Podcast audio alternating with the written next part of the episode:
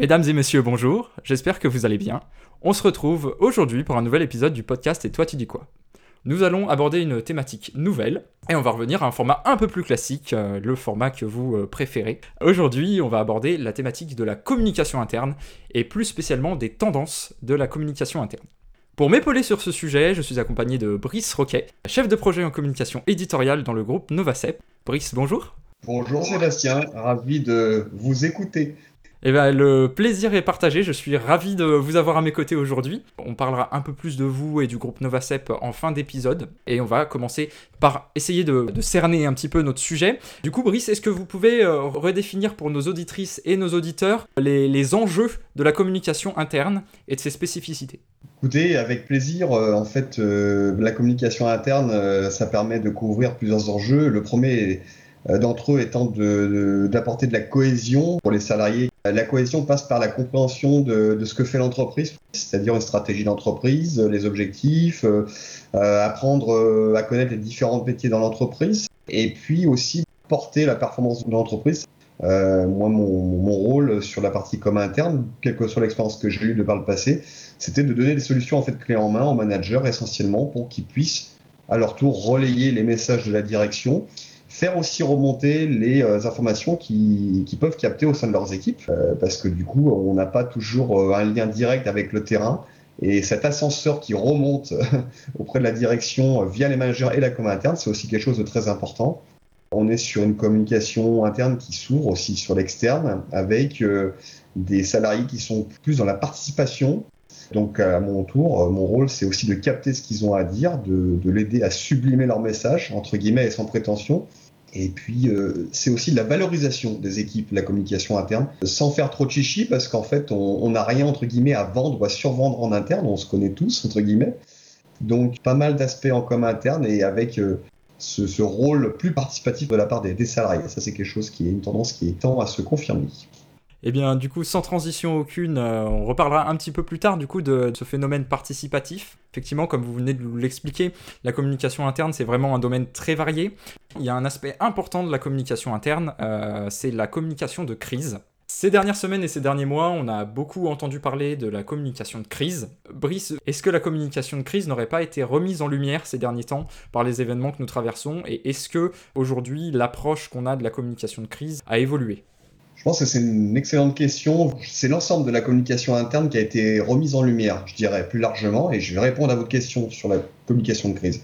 Euh, c'est la com interne euh, qui est sortie un petit peu du lot par rapport à, ce, qui se passe lié au Covid, euh, parce que les entreprises ont eu à cœur déjà de, de communiquer sur ce qui se passe à l'intérieur de l'entreprise même pour protéger les salariés et assurer la continuité. Et ça, ça passe par des, c'est passé par des temps forts de communication en interne avec une mobilisation forte euh, des équipes de communication en réponse euh, à un souhait de la direction, des directions d'entreprise en général, et puis en réponse à des attentes de salariés très fortes aussi sur le fait d'être bien informés. Donc beaucoup de questionnements auxquels il faut répondre euh, par le biais de la com interne.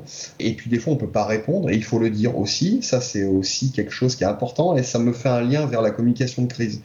La com de crise, effectivement, c'est quelque chose dont on parle beaucoup aujourd'hui. Alors c'est bien et c'est pas bien, selon moi c'est bien parce qu'effectivement, on est un peu dos au mur et euh, pour les communicants que nous sommes, c'est un super exercice de s'atteler à la communication de crise, c'est très enrichissant. Euh, facteur de stress également, faut pas se leurrer, mais il faut être très organisé. Et l'erreur qu'on fait en général, c'est que on considère que la com de crise, c'est vraiment quelque chose qui fait peur. On a du mal à s'y préparer et on n'anticipe pas en général les choses. Donc c'est pour ça que je disais que oui, ça met en lumière la com de crise, mais ça met aussi en lumière le fait euh, qu'on peut avoir des défaillances par manque d'anticipation sur la com de crise. Une bonne com de crise s'anticipe.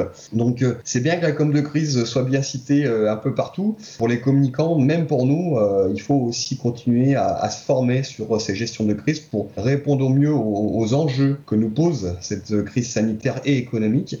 Et il faut aussi que la com de crise s'inscrive dans une durée et qu'on ait des bonnes pratiques à tirer de cette période qui est, qui est j'allais dire, qui est malheureuse mais on doit sortir grandi de ça, tous et tous.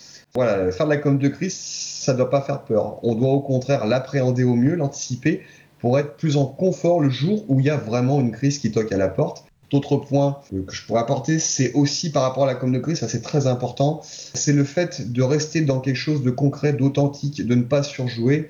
On voit que des fois, sur certains exercices de communication de crise, on voit des entreprises qui, tout d'un coup, communiquent énormément, surjouent un peu une communication qui n'est pas naturelle, il faut que ce soit authentique. La com de crise, c'est quelque chose qui euh, est parfois euh, quelque chose de dangereux si c'est mal géré. J'entends par là que émettre des messages mal préparés en com de crise, ça revient toujours vers l'entreprise et c'est plus dévastateur. Donc déjà, il faut reconnaître quand on est en crise, il faut l'admettre et agir en conséquence, mais pas non plus surjouer, en faire des tonnes, rester authentique, parce que les bons messages reviennent, les mauvais aussi. Voilà, c'est le petit point que je me permettais de, de rajouter.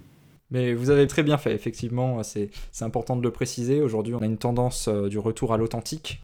Désormais, parlons un petit peu tendance euh, de la communication interne. Dans une tribune du magazine Stratégie du mois de mai euh, dernier, Julien Ferré, qui est directeur de la communication voyage SNCF, parle de communication unifiée. Il entend par là que la communication interne a un fort impact sur la communication externe, et réciproquement, la communication externe va être un fuel pour alimenter la communication interne. Est-ce que selon vous, cette approche de la communication unifiée, c'est une tendance qui va euh, s'inscrire durablement dans les feuilles de route des stratégies de communication interne, ou est-ce que c'est une tendance plutôt de passage? Je partage déjà le point euh, défendu par euh, mon confrère en communication. Euh, effectivement, la communication unifiée, c'est quelque chose, c'est une tendance en fait qu'on constate depuis, j'allais dire 5-6 ans maintenant, en fait qui se révèle avec des sujets comme la RSE par exemple, parce qu'en fait typiquement les, les entreprises ont bien compris que sur le sujet de la RSE est quelque chose de très tendance et qu'il faut, qu'il faut valoriser en interne et en externe. Mais moi, le point clé ici, euh, qui, qui traverse cette notion de communication unifiée, c'est le sujet en fait qui est important. Et après, la façon de communiquer euh, se décline en interne ou en externe.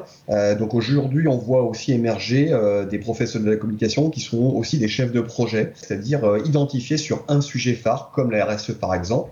aujourd'hui, on passe aussi beaucoup de temps à faire de la, de la communication sur les réseaux sociaux à digitaliser les contenus.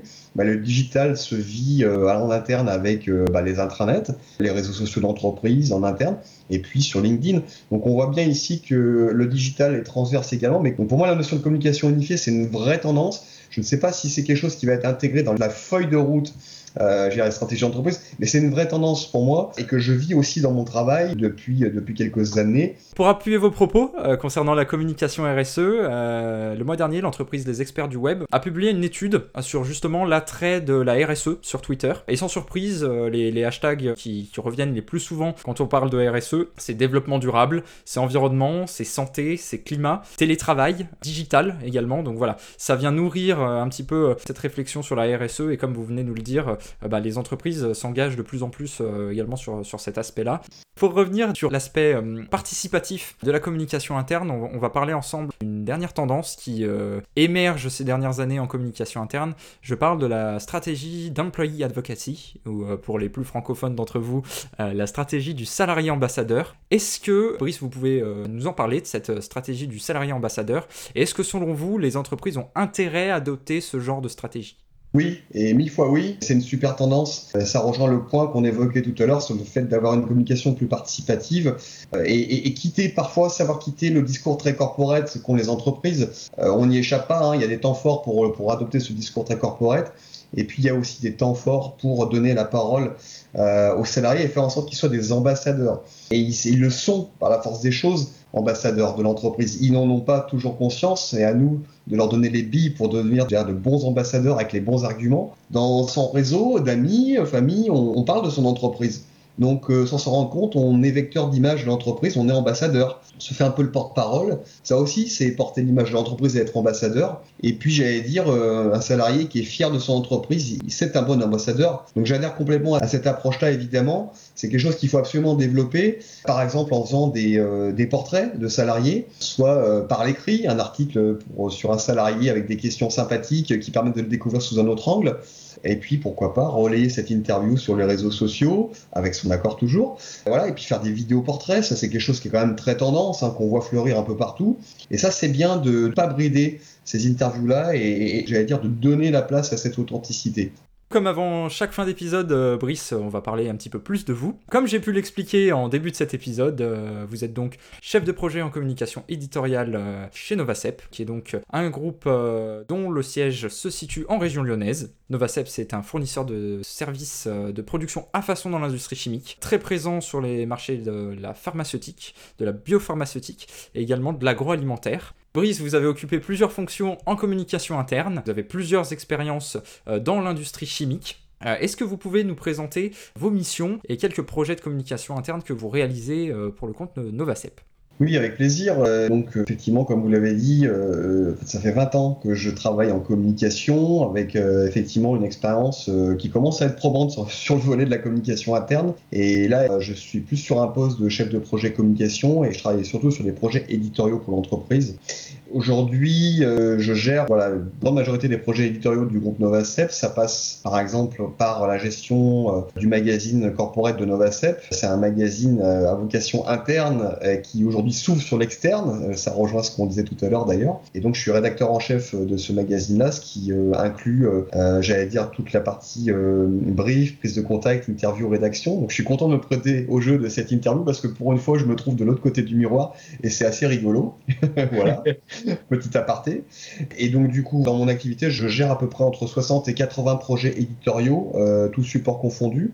Je suis moi-même quelqu'un qui peut alimenter les réseaux sociaux, mais il y a quelqu'un de très compétent qui gère les réseaux sociaux aujourd'hui dans l'entreprise et avec euh, qui je travaille. donc, je peux lui fournir aussi des articles que j'ai pu rédiger pour l'interne, qu'on retrouve aussi sur LinkedIn. Donc, ça aussi, c'est quelque chose d'assez tendance, le fait de récupérer des articles qu'on a mis le temps à faire, euh, de les transposer de l'interne à l'externe. J'interviens aussi en support sur des projets marketing, sur des projets euh, bah, qui requièrent de l'éditorial ou euh, on va dire une créativité, une sensibilité sur des projets vidéo, parce que je travaille aussi pas mal sur des projets vidéo, euh, notamment pour écrire les histoires quelque part. Et ben on, travaille ensemble avec le marketing, voilà. Et puis aussi des projets d'entreprise liés à l'actualité, c'est-à-dire on en a parlé tout à l'heure. Il y a aussi une continuité de l'activité à assurer donc euh, je ne fais qu'apporter de l'information en fait aux salariés, euh, j'allais dire des informations demandées par la direction. Donc je suis un, support et un porte-parole à la direction pour apporter les bons messages au bon moment. Donc voilà ce que je peux dire au niveau des, projets qui, vont m'animer dans les, dans les prochaines semaines. Eh bien écoutez, en tout cas Brice, euh, en vous écoutant, on, peut voir que vous êtes véritablement passionné par votre job. Je suis ravi de vous avoir eu à mes côtés aujourd'hui. J'espère que le plaisir est partagé. Auditrice, auditeur, cet épisode est désormais terminé. On se retrouve très très vite pour un prochain épisode et on vous dit à très très bientôt.